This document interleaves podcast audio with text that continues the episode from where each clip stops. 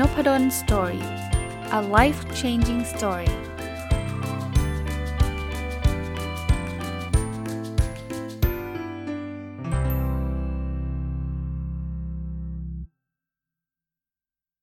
วัสดีครับ ยินดีต้อนรับเข้าสู่ Nopadol's Story พอดแคสต์นะครับ ยังคงกลับมากับหนังสือที่ชื่อว่าวิชาธุรกิจที่ชีวิตจริงเป็นคนสอน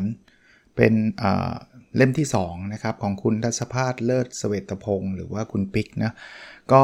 ผมรีวิวไปวันศุกร์แล้ว แล้วเพลินเสาร์อาทิตย์ก็จะขั้นด้วยรายการประจำของเรานะครับ ก็กลับมารีวิวที่วันจันทร์นะอาจจะไม่ได้มาคุยกันทุกบทนะ เพราะว่ามันหนังสือมันเยอะมากนะครับ อยากให้ลองไปหาอ่านกันเองนะครับ วันนี้บทที่ผมจะนำมารีวิวเนี่ยก็คือสิ่งสำคัญที่เรียกว่าวิสัยทัศน์นะวิสัยทัศน์ภาษาอังกฤษเรียกว่าวิชั่นนะ คุณปิ๊กบอกว่าวิสัยทัศน์เนี่ยมันคือมุมมองระยะยาวต่อเรื่องใดเรื่องหนึ่ง ว่าเรามองเห็นว่าสิ่งที่เรากำลังจะพูดถึงนี้จะเป็นอย่างไรนับจากวันนี้ไปในยังอนาคตนะครับอีก x ปีข้างหน้า จริง ๆ วิสัยทัศน์ไม่จำเป็นต้องเป็นเรื่องธุรกิจเท่านั้นนะครับ ชีวิตส่วนตัวเราก็มีวิสัยทัศน์ได้เช่นเดียวกันนะมันคล้ายๆเป็นการกำหนดความฝันนะเป็นการคิดภาพไว้ในจินตนาการของเรานะแล้วเราก็ดึงภาพนั้นเนี่ยมาเป็นเป้าหมาย พอมีเป้าหมายเสร็จเราก็เลือกกลยุทธ์หรือวิธีการที่จะนำไปถึงเป้าหมายนะสำหรับการทำธุรกิจเนี่ยนอกจากวิสัยทัศน์จะเป็นการกำหนดทิศทางแล้วเนี่ยมันยังเป็นตัวช่วยชั้นดีในการสร้างแรงจูงใจนะ เราทำงานที่ไหนแล้วที่นี่เขามีวิสัยทัศน์เนี่ยมันก็เห็นภาพได้ชัดกว่าทำไปวันๆใช่ไหมเขาบอกสำสำหรับเจ้าของธุรกิจที่ไม่เคยกำหนดวิสัยทัศน์เลยเนี่ยพยายามหาคำตอบ 3 3 เรื่องนี้ครับ 1 คือทำธุรกิจนี้ไปเพื่ออะไร 2 คือใครได้ประโยชน์จากสิ่งที่เราทำบ้าง และ 3 คือธุรกิจเราจะเป็นยังไงในอีก 2-3 ปีข้างหน้าครับ เราจะขยับขยายไปไปอยู่ตรงไหนเนาะพอเรากำหนดได้แล้วลองเขียนออกมานะครับ ที่สำคัญหลังจากนั้นเนี่ยคือเล่าให้กับพนักงานฟังนะแน่นอนครับพนักงานก็จะมี 3 กลุ่มนะกลุ่มแรกหัวล้อเยาะบอกบ้าแล้วนะกลุ่มที่ 2 คืองงๆไม่ไม่ได้เชื่ออะไรแต่ก็ไม่ได้ปฏิเสธ แต่กลุ่มที่3เนี่ยจะเชื่อแล้วก็รู้สึกอินกับวิสัยทัศน์นี้ คือเรื่องนี้ไม่มีใครถูกผิดนะ ใครบอกเฮ้ยคุณไม่อินเนี่ยคุณผิดก็จะไม่ใช่นะ คนคนก็มีความแตกต่างหลากหลาย แต่ว่าเรามีหน้าที่ในการสื่อสารนะจริง ๆ วิสัยทัศน์เป็นเรื่องระยะยาวนะครับ และคนที่เชื่อในเรื่องระยะยาวเนี่ยมักจะมีโอกาสเปลี่ยนเปลี่ยนใจนะทำทำแล้วจะแบบไม่ทำจากงานที่มีวิสัยทัศน์น้อยกว่าคนที่ไม่มีวิสัยทัศน์ คือคือมันเหมือนมีภาพในฝันเราอยู่อะเวลาเราทำอะไรแล้วรู้ว่าเรากำลังจะทำเพื่อฝันเรื่องไหนเนี่ย เราจะเปลี่ยนใจได้ยาก ถ้าคนที่ไม่มีวิสัยทัศน์หรือว่าองค์กรที่ไม่มีวิสัยทัศน์เนี่ย มันทำไปสักพักไม่ทำดีกว่านะครับเขาบอกว่าธุรกิจที่ไม่มีวิสัยทัศน์จึงเป็นหนึ่งในสาเหตุที่ทำให้พนักงานเข้าออกบ่อย เพราะว่าไม่รู้ทำไปทำไมนะครับ ไม่มีอนาคตนะเขาบอกว่ามีเรื่องเล่าในอดีตนะว่าที่อเมริกาไปเหยียบดวงจันทร์ได้ก่อนญี่ปุ่นเนี่ยเพราะอเมริกามี เทคโนโลยีดีกว่าญี่ปุ่นหรือเปล่าเขาบอกว่าไม่ใช่ครับ จริง ๆ ตอนนั้นอเมริกาไม่รู้ด้วยว่าไปยังไง แต่จริง ๆ สิ่งที่อเมริกาไปถึงก่อนเพราะเขาตัดสินใจประกาศว่าเขาจะไปนะญี่ปุ่นเนี่ยไม่ได้คิดถึงการไปดวงจันทร์ด้วยซ้ำนะครับบอกผู้นำประเทศก็เช่นเดียวกันนะกำหนดวิสัยทัศน์เป้าหมายออกมาเนี่ย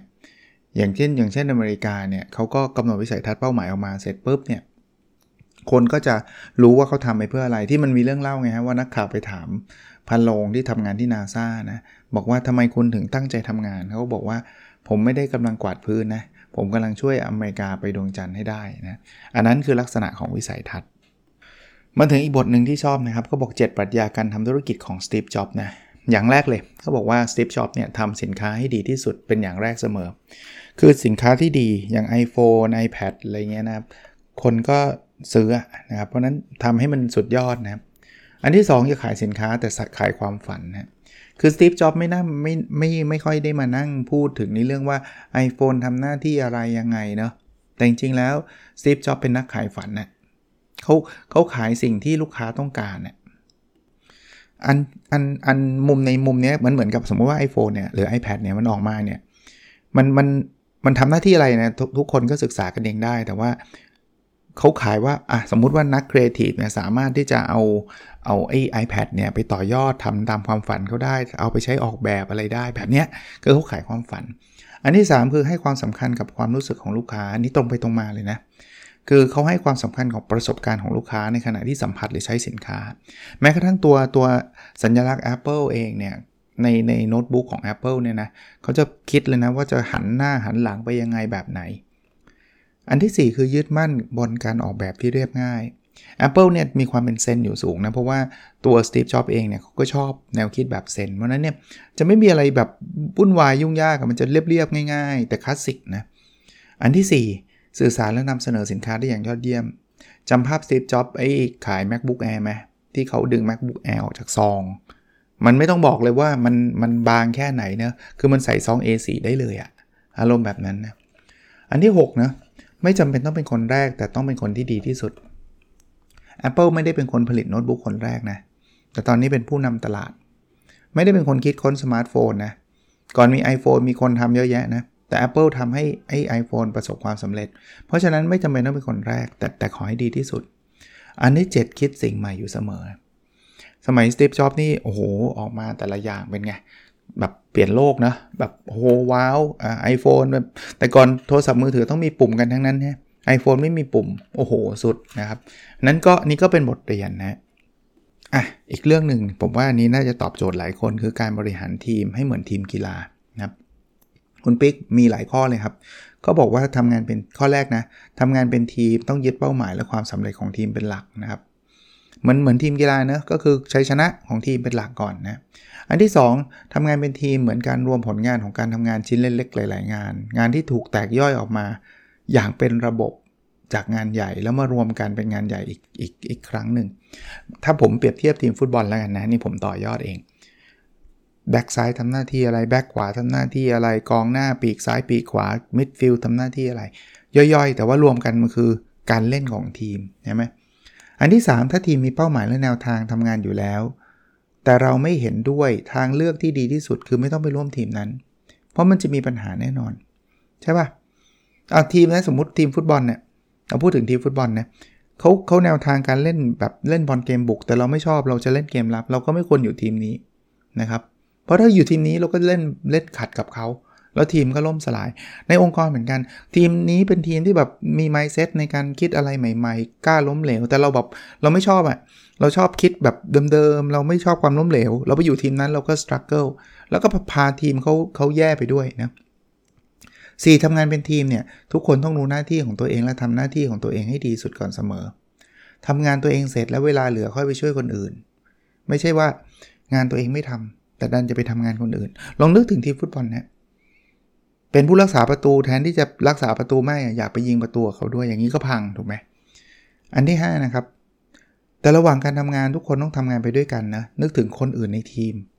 งานของทุกคนในทีมจะเชื่อมถึงกันหมด ไม่ใช่ว่าฉันทำงานตัวเองเสร็จแล้วฉันไม่ช่วยคนอื่น ถ้าผมเปรียบเทียบกับทีมฟุตบอลเหมือนเดิมเพราะเพราะบทนี้ที่เทียบกับทีมกีฬาใช่ไหมลองนึกถึงนึกถึงแบ็กซ้ายนะใช่หน้าที่สำคัญคือป้องกันปีกขวาเขาเพราะว่าเขาจะบุกมาทาง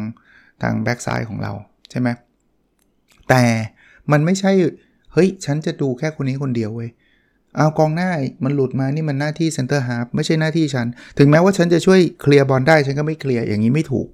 นะเพราะฉะนั้นทำหน้าที่ตัวเอง แต่ว่าคุณต้องนึกถึงคนอื่นด้วยเนาะ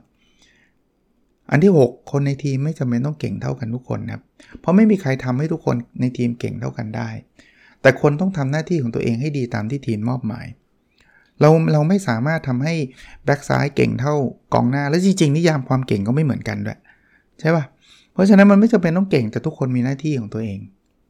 อ่าอันที่ 7 ครับ ในทีมอาจจะมีคนที่เราไม่ถูกใจครับ ถ้าคนนั้นเป็นคนที่ทำให้งานรวมเดินหน้าได้อย่างถูกต้อง เราต้องทำงานร่วมกับคนนั้นให้ได้ แยกแยะความรู้สึกส่วนตัวกับทีมออก คือมันจะมีแบบ personality บางอย่างที่แบบไอ้นี่พูดจัดตรงไปตรงมาเกินไปว่าไม่ชอบเลย แต่คนนี้ทำงานได้ดีแล้วก็พาทีมรู้ล่วง เราก็ต้องทำงานกับเขาได้ครับ คือคืออันนี้ผมว่าความเป็นฝั่งตะวันออกของเรานะญี่ปุ่นไทยอะไรเงี้ยมันจะมีมีความรู้สึกตรงนี้เยอะหน่อย ผมว่าฝรั่งฝั่งตะวันตกตรงนี้ไม่ใช่ว่าไม่มีนะ แต่ว่าน้อยหน่อย ที่แบบงานก็งานนิสัยก็นิสัยคนละคนละมุมกันแต่ของไทยเนี่ย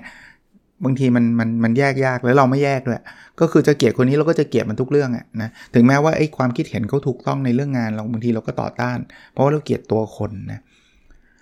อันอันที่ 8 ครับ ในทีมอาจมีคนที่เก่งหรือคนที่ดังกว่าคนอื่นมากๆ สมาชิกคนอื่นไม่ควรอิจฉาหรือทำเป็นตัวถ่วงโยนภาระให้คนเก่ง เพราะคนเก่งไม่ได้มีหน้าที่แบกภาระคนอื่นตลอด สมาชิกควรถามตัวเองว่าจะทำยังไงให้เขาให้เก่งแบบเขา ทีมที่มีซูเปอร์สตาร์เนี่ยบางทีแบบโดนหมันไส้เลย ใครทำงานดีทำงานเก่งเนี่ยโดนหมันไส้เลยพอโดนหมันไส้ก็ไม่ยอมทำหรือไม่ก็โยนไปให้ไอ้คนนั้นแกเก่งแกก็ทำเองสิ มีเยอะนะครับเป็นแบบนี้ ลองลองนึกถึงทีมฟุตบอลก็มีนะ ที่แบบว่าคนนี้เป็นซูเปอร์สตาร์แล้วก็เพื่อนๆหมั่นไส้เลยนะหรือบางทีตัวซูเปอร์สตาร์เองก็ทำตัวน่าหมั่นไส้ก็มี แต่ว่าประเด็นคือเราอย่าไปอิจฉาเขาครับ เรามีหน้าที่ทำงานของเรา แล้วก็ถ้าเราอยาก รู้รู้สึกว่าเขาเก่ง เราก็พยายามพัฒนาตัวเองให้เก่งกว่าเขานะในทางกลับกันข้อที่9นะอย่ามองว่าใครเป็นตัวถ่วงของทีมนะถ้ามองแบบนั้นเนี่ยมันจะมีทัศนคติที่เป็นลบละแล้วมันก็จะทำงานร่วมกันได้ลำบากนะเราควรมองอย่างเปิดใจว่าเกิดมาคนเก่งไม่เท่ากันเนาะแล้วไม่มีทางทำให้ทุกคนเก่งเท่ากันละลองให้โอกาสพัฒนาฝีมือ แล้ว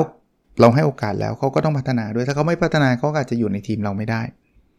ใช่ครับคือบางทีเนี่ยไปไปตั้งแง่ว่าเอ้ยคนนี้มันตัวทัวถ่วงเว้ยแย่อะไรเงี้ยมันก็ toxic อะการทำงานมันก็แย่ เปิดโอกาสเขาให้เขาลองทำให้เขาฝึกฝึกฝึกฝน ถ้าเป็นรุ่นน้องเราเราชี้แนะเขาหน่อย ว่าทำยังไงให้มัน work ไม่ work ผมเชื่อว่าคนทุกคนนะไม่มีใครอยากทำงานให้มันแย่หรอก แต่ว่าบางทีเขายังหา solution ไม่ได้ ยังหาจุดปรับไม่ได้นะครับ เปิดโอกาสแต่ถ้าเปิดแล้วเขาไม่ยอมพัฒนาตัวเองนะเป็นเรื่องของเขาละข้อ 10 ครับ ในทีมอาจจะมีคนไม่เก่งเช่นกัน พอพอไม่เก่งเลยเนี่ยหัวหน้าทีมมีทางเลือก 3 ทางนะทางเลือกที่1เนี่ยคือให้โอกาสพัฒนาฝีมือ แต่อาจจะต้องยอมรับนะว่า ในระยะสั้นเนี่ยมันจะส่งผลกระทบกับผลงานของทีม อันที่ 2 คือพักก่อน ออกจากทีมไปก่อนฝีมือดีแล้วค่อยกลับมาใหม่ อันที่ 3 คือตัดออกจากทีมเลยหาคนใหม่เลย เพราะว่าผลงานมันต้องต้องต้องดีลิเวอร์แหละผมว่าอันนี้คล้ายๆทีมฟุตบอลเนี่ยทีมกีฬา เฮ้ยเอ็งนี่มันยิงประตูไม่ดี แต่ว่าให้มันลงเล่นเรื่อยๆ เดี๋ยวมันจะเก่งขึ้นนะแต่แน่นอนคุณต้องยอมรับนะช่วงแรก ๆ ที่ลงเล่นเนี่ยมันก็จะแบบยิงประตูไม่ได้ ผลงานของทีมอาจจะไม่ได้ดีเหมือนเดิม แต่ว่าเหมือนกับเราบิวคนน่ะสร้างคนน่ะส่วนใหญ่นักนักกีฬาหรือโค้ชดังๆเนี่ยเขาก็จะส่งในนัดที่ยังไม่สำคัญมากนัก เช่น นัดนี้ถึงแพ้ก็ไม่เป็นไรเข้ารอบไปแล้วอะไรเงี้ยส่งไปไปหาประสบการณ์ หรืออันที่ 2 ที่บอกพักออกจากทีมก็คือเฮ้ยไม่เก่งหยุดยูมานั่งก่อนไหมไปฝึกก่อน พร้อมแล้วเดี๋ยวค่อยกลับมานะหรือบางทีก็ขายทิ้งเลย ขายทิ้งเลยเพราะว่ามันยังไงก็ไม่เข้านะอะอันที่ 11 ครับเขาบอกว่าพูดถึงวัฒนธรรมทีมจึงอดไม่ได้ที่จะบอกว่าเป็นสิ่งที่เราต้องทำความเข้าใจกับสมาชิกทุกคนในทีมว่าเรามีวิธีการทำงานแบบไหน แนวทางการแก้ปัญหาแบบไหนทำเป็นมาตรฐานเดียวกัน คือ คือเราต้องบอกอะ่ะยังยังถ้าทีฟุตบอลเนี่ยก็ต้องบอกว่า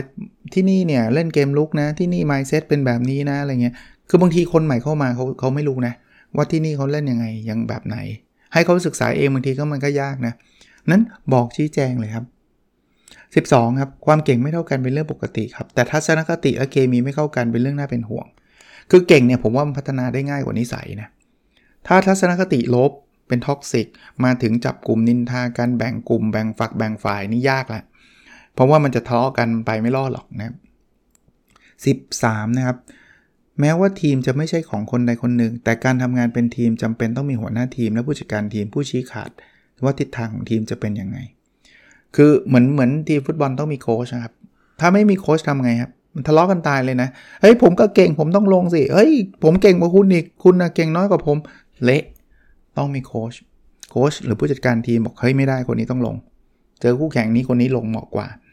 ผิดถูกว่ากันแต่มันต้องมีคนตัดสินนะไม่งั้นเละกว่าเดิมนะครับ 14 ครับ ถ้ามีใครเอาเปรียบเพื่อนต้องโดนปรามโดนลงโทษ ถ้ามีใครผลงานไม่ทันทีมก็ต้องถูกจัดการนะครับเพราะทีมที่ดีคือการมีสมาชิกในทีมที่มีทัศนคติที่ดี มีเคมีตรงกันนะเชื่อมั่นในยึดและยึดมั่นในเป้าหมายเดียวกัน คือไม่ใช่ว่า เอาเปรียบก็ปล่อยเขาเอาเปรียบไปไอ้ผู้จัดการทีมหัวหน้าทีมก็เฉยๆไม่ได้นะครับเอาเปรียบต้องจัดการต้องบอกนะครับ ใครที่ไม่ทำงานนั่งเฉยๆก็ต้องจัดการนะครับ ไม่งั้นเนี่ยคนเก่งๆก็ออกหมดนะเอ้ยอย่างนี้ผมจะไปอยู่ทำไมอะในเมื่อมันไม่มีใครช่วยทำงานเลยนะ15นะเป็นหน้าที่ของสมาชิกในทีมที่ต้องพูดเมื่อเห็นปัญหาของปัญหาในทีมครับ คือปัญหาอาจจะเป็นเนื้องานอาจจะเป็นตัวบุคคลนะครับ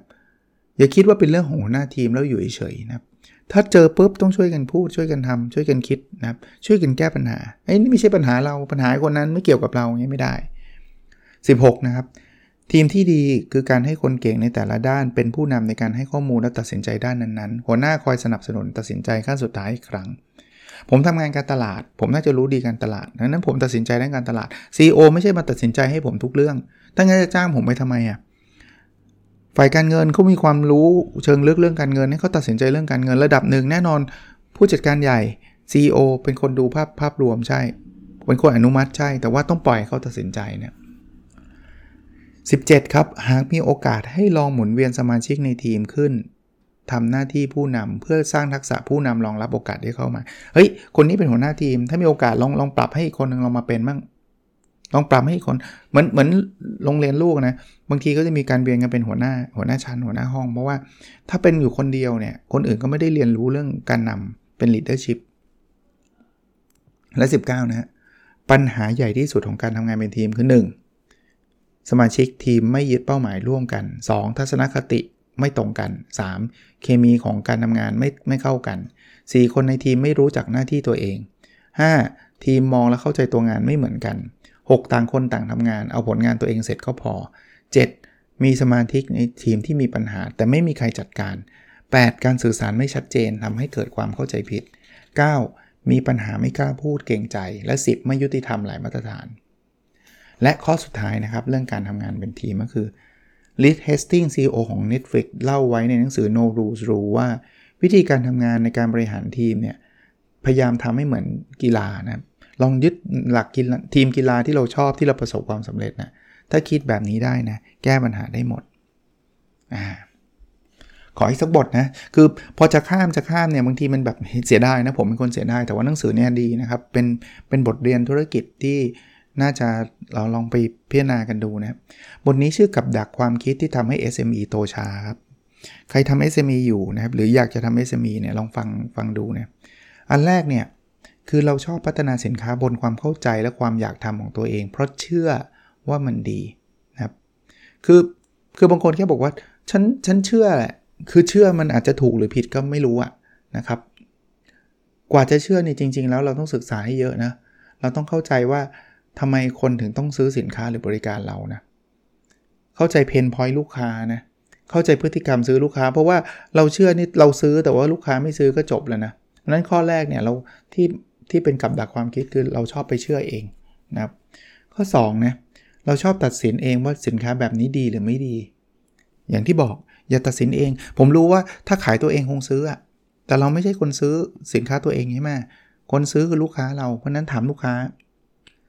อันนี้ครับข้อ 3 ครับ คิดว่าสินค้าไทยต้องขายด้วยความเป็นไทยเท่านั้น เยอะมากเลยบางคนบอกว่านี่ไงสินค้าไทย สินค้าไทยจริงๆคนไม่ไม่ได้สนใจความเป็นไทยนะครับ ข้อ 4 ครับ เราเชื่อว่าไอเดียสินค้าแรกที่เราอยากทำนั้นดีที่สุด จริงๆ แล้วไอเดียมันอาจจะขึ้นมาลองทำได้ แต่ว่ามันอาจจะไม่ใช่ไอเดียแรกที่ดีที่สุดนะครับ ข้อ 5 ครับ เราเชื่อว่าธุรกิจของเรามีกลุ่มเป้าหมายได้เพียงกลุ่มเดียว อันนี้ก็ไม่จริง บางคนคิดว่าต้องขายเด็กวัยรุ่นเท่านั้นจริง ๆ บางอย่างเนี่ย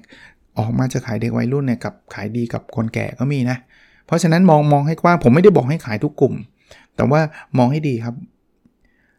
ถัดไปนะครับ ข้อที่ 6 นะครับ เราชอบคิดว่าไอเดียธุรกิจที่ดีเป็นการแก้เรื่องยากในชีวิตลูกค้า แต่จริงๆแล้วเนี่ยมันไม่จำเป็นต้องเรื่องยากนะครับ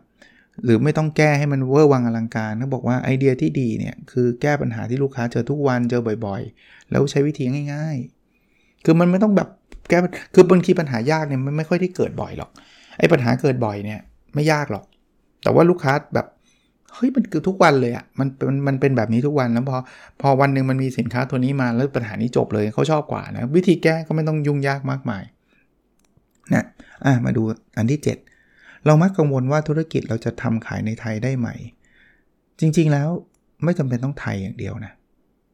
เราทำธุรกิจมาเนี่ยอาจจะเริ่มขายจากต่างประเทศก่อนขายไทยก็ได้คือเราชอบมองเห็นว่าธุรกิจมันจะต้องเป็นแบบนี้ฮะ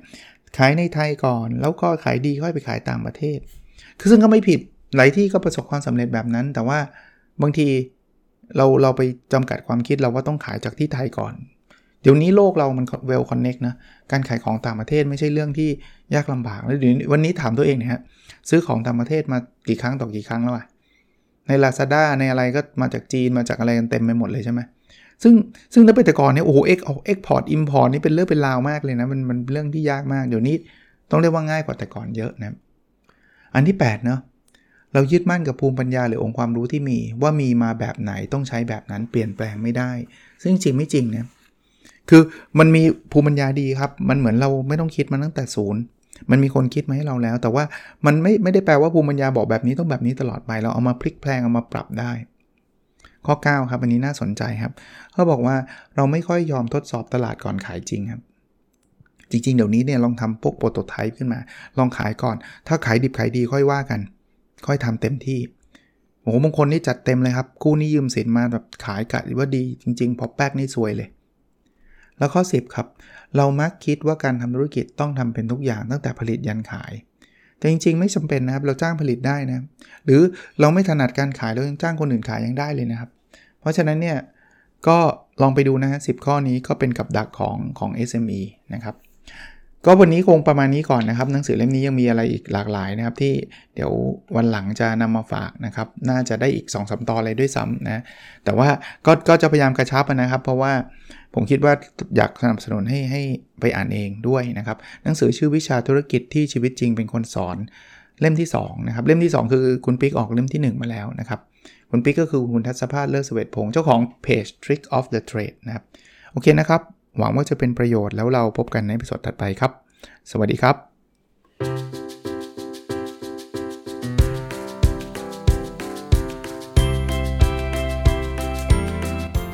n o p a d o n Story